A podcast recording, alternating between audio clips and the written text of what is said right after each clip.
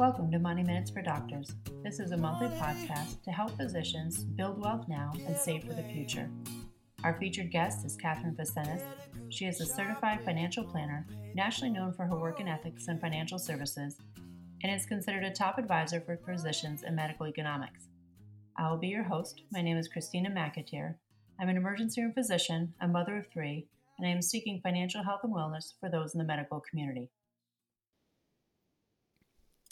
Welcome, Catherine, to our first podcast, Money Minutes for Doctors. We are so pleased to have you here today. Oh, Christy, thank you very much. This is a subject that's near and dear to my heart, so I'm very excited to be with you. So, to start things off, tell me a little bit about how you got interested in helping doctors. Well, Christy, I grew up in a medical family. My mother was a CRNA, a certified registered nurse anesthetist, and my stepfather was uh, a DO, one of the first to specialize in bariatrics. And you know, they were making a lot of money at one time.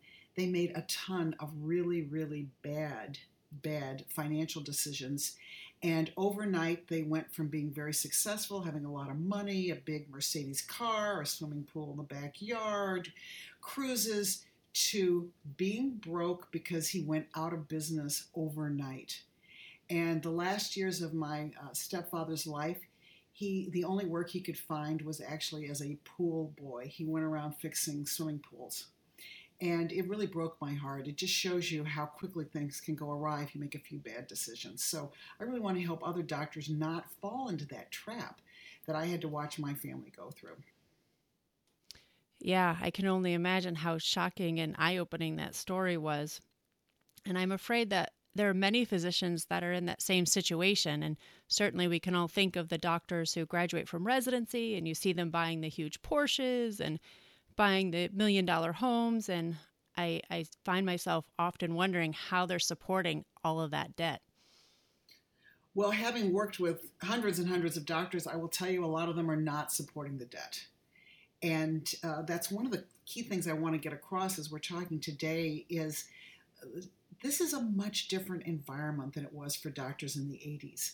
In the 80s, the stock market only went up and you got paid a lot more relative to you know the rest of the population, and your patients never sued you. Um, and taxes were really low. And so it's just a much different environment for new doctors and just doctors in general. So it sounds like we need to go back to the 80s. Wouldn't that be lovely? I'd love to get those tax rates down.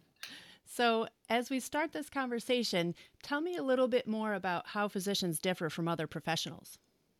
Well, it's actually far more complicated for us to do financial plans for a doctor than if we're doing it for a high school teacher or um, maybe an engineer. And there's a number of reasons that all kind of coalesce to make these much more complicated. So, first of all, as you know, medical school doesn't really provide you any financial education at all. I, I bet you probably didn't have any classes at all, Christy. Nope. I'm afraid you're speaking the truth. and then you get a late start. I have a number of clients who get their PhD and their MD, and they don't really become an attending until they're 40. Uh, and 30, 35 is not unusual to have a doctor get to that attending status. Now, when I got out of law school, I was like 24.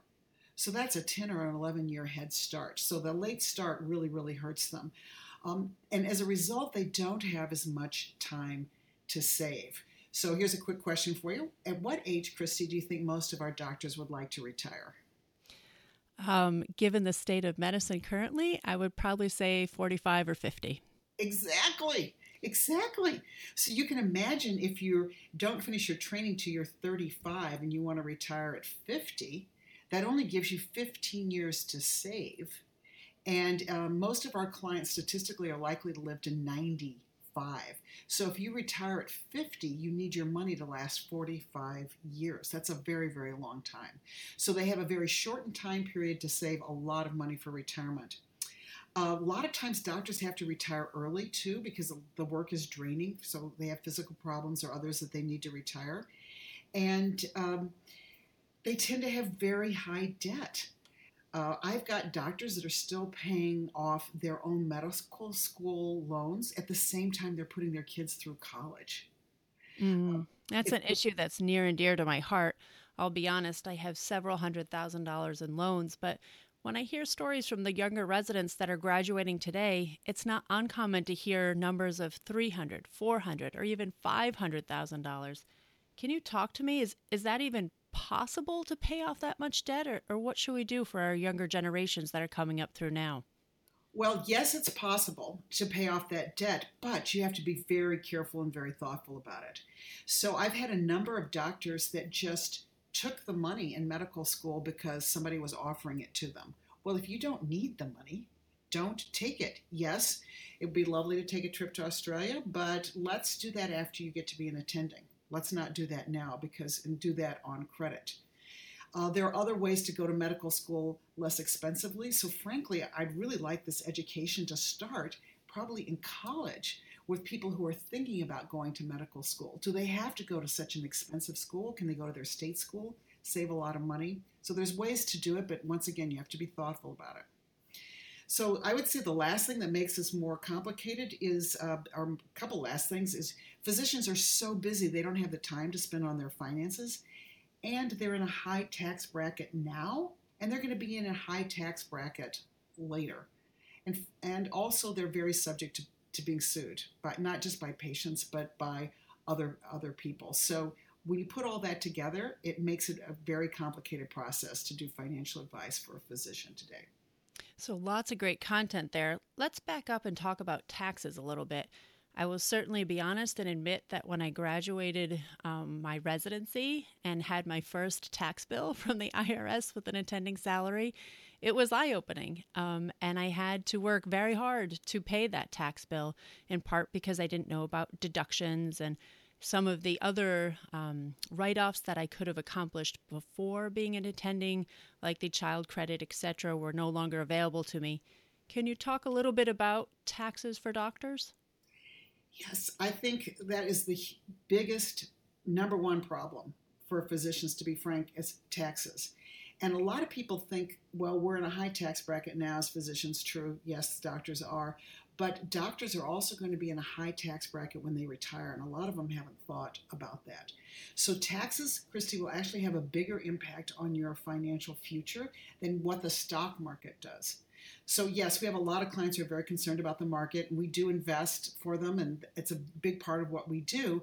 But I'm much more concerned about creating a plan that reduces doctors' taxes now and in the future. And there's a number of things that we can do about that, and maybe that'd be a topic for a future conversation for us. What do you think? I really like that idea. And every time I see what the national debt is, I'm resting easy that tax brackets are going nowhere but up. I would totally agree with you. I usually like to survey clients and ask them, do you think taxes are going to be up in the future, neutral, or down? And in order for taxes to go down or for you to be in a lower tax bracket in retirement, one of two things has to happen. You either have to live on less money, and I, it's very rare I have a doctor that wants to take a pay cut in retirement, uh, or Congress has to reduce the tax bill. Well, we've seen how much success we've had that, even though we have a president that really wants to reduce taxes we've got a Congress that just doesn't want to cooperate. So there you go. Yeah, well, we certainly won't broach the uh, subject of politics, but I hear you. There is a, a, lot of debt to be paid, both for physicians and, and for the United States of America as well. But let's now touch back to lawsuits. Tell me about how those pending lawsuits impact physicians. Well, obviously, you're always at risk w- with a patient. Uh, one of the great things about the 80s is patients loved their doctors in the 80s and they never thought twice about suing them. We're now in a very litigious age, so I think you're much more likely to be sued. Uh, and the good news, I've had numerous clients uh, be, get sued over the years, but I've never had one that was sued for more than their medical malpractice insurance. So that's part of the good news. Um, on the bad news side, the rest of the population in this country is jealous of doctors. They're envious of their salaries. They think that you're much wealthier than you are. So you're more likely to be targeted for other suits. So let me give you an example. I had a client who's a, um, a, a doctor couple, and her parents were also a doctor couple. One was a dentist, the other was a physician.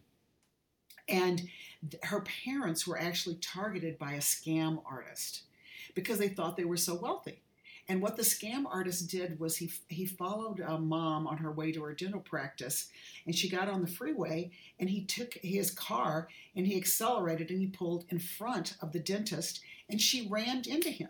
It was you know in, in an accident, creating a I'm using air quotes now, uh, cre- creating whiplash accident, and he did it on purpose to be able to try and, and sue her. And frankly, this thing could have bankrupted her completely, but she found out that he was a scam artist and was able to get out of it. But it's a very rare case. So actually, that's maybe another topic we should consider in the future as asset protection strategies for doctors. Yeah, I like that a lot. And in terms of lawsuits, I can honestly say I pass about 1,000 billboards for personal injury lawyers on my way to work each day. Oh. So I get the sense that uh, lawsuits, perhaps uncommon previously, are also going nowhere but up. Oh, I totally agree with you. Yeah. So I also see here that you make the quote or that doctors are the worst investors in the world.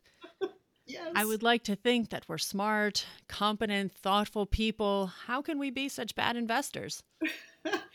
you know, I've thought about that a lot. And um, I'll just tell you my personal opinion. I think part of it is doctors are far more educated than the rest of the population. So they've got this great education. And maybe that makes them a little overconfident.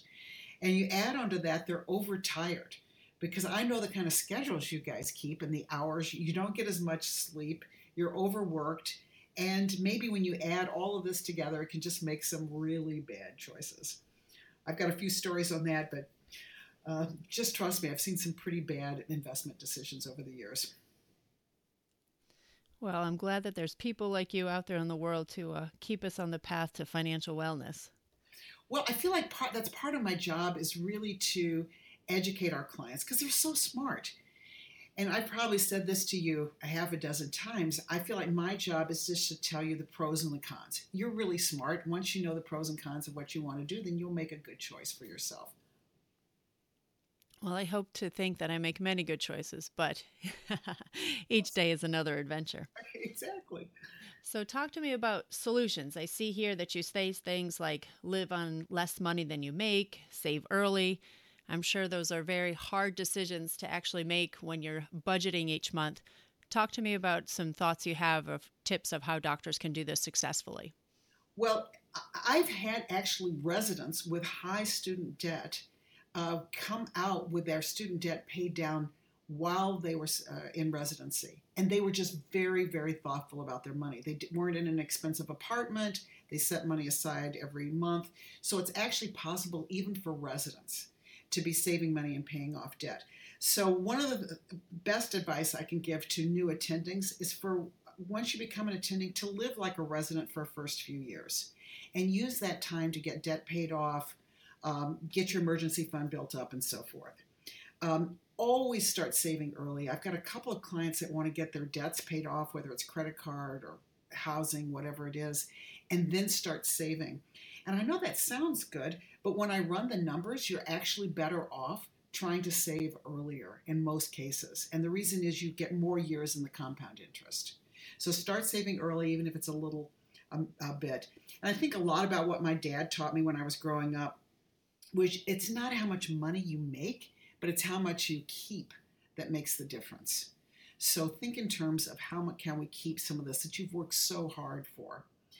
Um, once again, we want to pay off debt as much as we can, watch out for those taxes. And sometimes, if you're in an awkward situation, you may just want to get a second opinion, get somebody else's viewpoint on it. So, when you tell me to be thoughtful about spending, does that mean that I don't get to go out and buy that latte each morning? well, I think you can, but typically what we do with our clients is we work backwards. I literally will do budgets with them. And other financial advisors laugh at me that I would spend this time with clients. And sometimes it can take an hour. And we literally go through where are you spending your money? Now, I'm not that uh, that mama that shakes her fingers and goes, "Naughty, naughty, Christy, what are you thinking? Buying, you know, lattes every morning." Um, I don't do that. But typically, when we have a budget, almost always the clients look at it and go, "Oh my gosh, I'm spending a lot of money on fill in the blanks." It may be travel, Um, for some people, they feel like they're spending too much money on private schooling or clothes or eating out. I don't have to say that to them, it, it just comes to them. So, what I like to do in that situation is work backwards and say, okay, let's start with savings. How much do you think you can save a month? Is it a thousand? Is it five? Is it, you know, if you're a resident, maybe it's $200. And let's save that first. And then it's amazing, miraculously, the rest of the spending just kind of falls into place. People subconsciously cut back. So I would say one of the great things to think about is just setting something aside and savings or investments every month do it out of the paycheck first thing. Yeah, I can appreciate the importance of this. And I'd like to think that the more you do it, the more habitual it becomes, and therefore you're likely to be successful with it. I also find it surprising when people do do their budgets that they really don't know where they're spending money, that they often seem surprised that the money's gone and where did it go? And so it seems like perhaps checking a monthly budget or, or reviewing your spending on an annual basis would be a good habit to to get into. I think you're right, and it's very much like medicine. You go in for an annual physical, and you see where your numbers are, you know, on various different uh, checks. Um, I one of the things we do for our clients is we have a very robust private financial website for each of them, and if they want, they can connect it to their uh, checking account, their credit cards, and so forth, and it will literally track the spending for them. And I think that's a big eye opener for clients. They're really surprised how much they're spending on things like lattes. the other thing that I know really made a difference for my own financial wellness is that I had children in residency. I was a little bit older, I graduated residency in my young 30s, and by that time I had already started a family. So when you say live like a resident for a few years, I can say that intellectually that makes sense However, when I think back to that time, I think of having to pay for babysitting, for childhood activities, obviously having to provide the basic needs for each child. Any thoughts now that some of our medical students are going back to school later and therefore their families are happening earlier in their professional careers about financial planning? Uh, yes, I would say definitely think about it up front. And I, um, this reminds me a little bit about people going to, to Vegas who, who like to gamble. I think the ones that can do that successfully think, I'm going with $100 or 500 or 50, whatever it is, and that's all I'm going to spend in Vegas. It's going to be tempting to spend 1000, 2000 or more, but I'm only going to, I'm going to limit myself to, to $50. So I think thinking in advance before those children, what can we budget for childcare? Because that's the biggest expense. So I find that a lot of our uh, doctors want that private nanny. I've actually had doctors have two nannies. So you can imagine how expensive that, that can be. Yes, and, I'm, I'm sorry I paused. I was actually picking my jaw up off the floor there. Yes, two nannies. And by the way, the, the doctor, you know, she's making maybe 300,000 a year and she had a stay-at-home dad. So I wasn't quite sure why a stay-at-home dad needed not one but two nannies, but whatever uh, they did that. I would say let's think. It, yes, having a private nanny is a lovely, wonderful thing, but maybe childcare uh, at, at another location would be significantly cheaper. And it might that might be better for you because your debts are so onerous at that stage. If you can spend some of that money that you would normally spend on the nanny on paying down debts, that might be a better option. So I think you know, just once again, I think go at it thoughtfully uh, with your eyes wide open on what's real and what's not. I'm finding a lot of doctors don't realize they can't do everything. They can't buy everything. Yes, you make a lot of money compared to the rest of the population, but it's not an infinite amount, Christy. We still have to make choices. And so, one of the things I see is the money controlling the clients instead of the clients controlling the money. So, I always want to start as well, what are our top priorities? And maybe that's two or three things it might be travel, it might be paying down debt, it might be kids. I don't, it's going to vary from client to client. Let's focus on doing those two or three things and not spend the money on clothes or a fancy car or whatever if that's not your priority. We want to make sure that it's your priority that gets your attention. It's funny that you say that because I can actually reflect back to my time during medical school. And I paid for my own schooling through financial loans, and I'm thankful that those were available to me. But I literally remember my financial aid advisor back in, in med school saying, just sign here. Don't worry about it. You're going to be a doctor. And I think that those messages that come across, either more direct or more subliminally, can get folks into trouble. You are so right. And eh, eh, that breaks my heart that your financial director at medical school told you that. And they didn't tell you, oh my gosh, look at what the monthly payments are going to be on a $300,000 student debt at 6.8%. It's like buying a house. And yes, I know you think that 150, 250, 300,000 is a lot of money, but after taxes, it's not that much money. And you know, so if they had those kind of realistic conversations with them in in advance, I think people would be much better prepared. Wonderful. Well, thank you, Catherine. A lot of great content. Obviously, much more to cover, and that's the reason that this will be a monthly podcast. We look forward to our listeners tuning in on a monthly basis. As we close here, I just want to use a couple pearls and pitfalls. What would be the take homes from this month's podcast? I would say the number one thing I want our audience to be thinking about is do you want to look rich or do you want to be rich? And like one of the wealthiest doctors I know is an anesthesiologist, and for years he drove a broken down truck. I finally convinced him that he could have his BMW, but even then he did not go out and buy a brand new BMW. Um, he bought a used one. So I think think in terms of do we want to look rich or be rich? Wonderful. Well, thank you again, Miss Catherine. I will put contact information in the show notes should you have uh, any questions or want to reach out to Miss Catherine directly. And we look forward to seeing you next month. Take care. Thanks so much. Grab that cash with both hands, then make a stash. You can't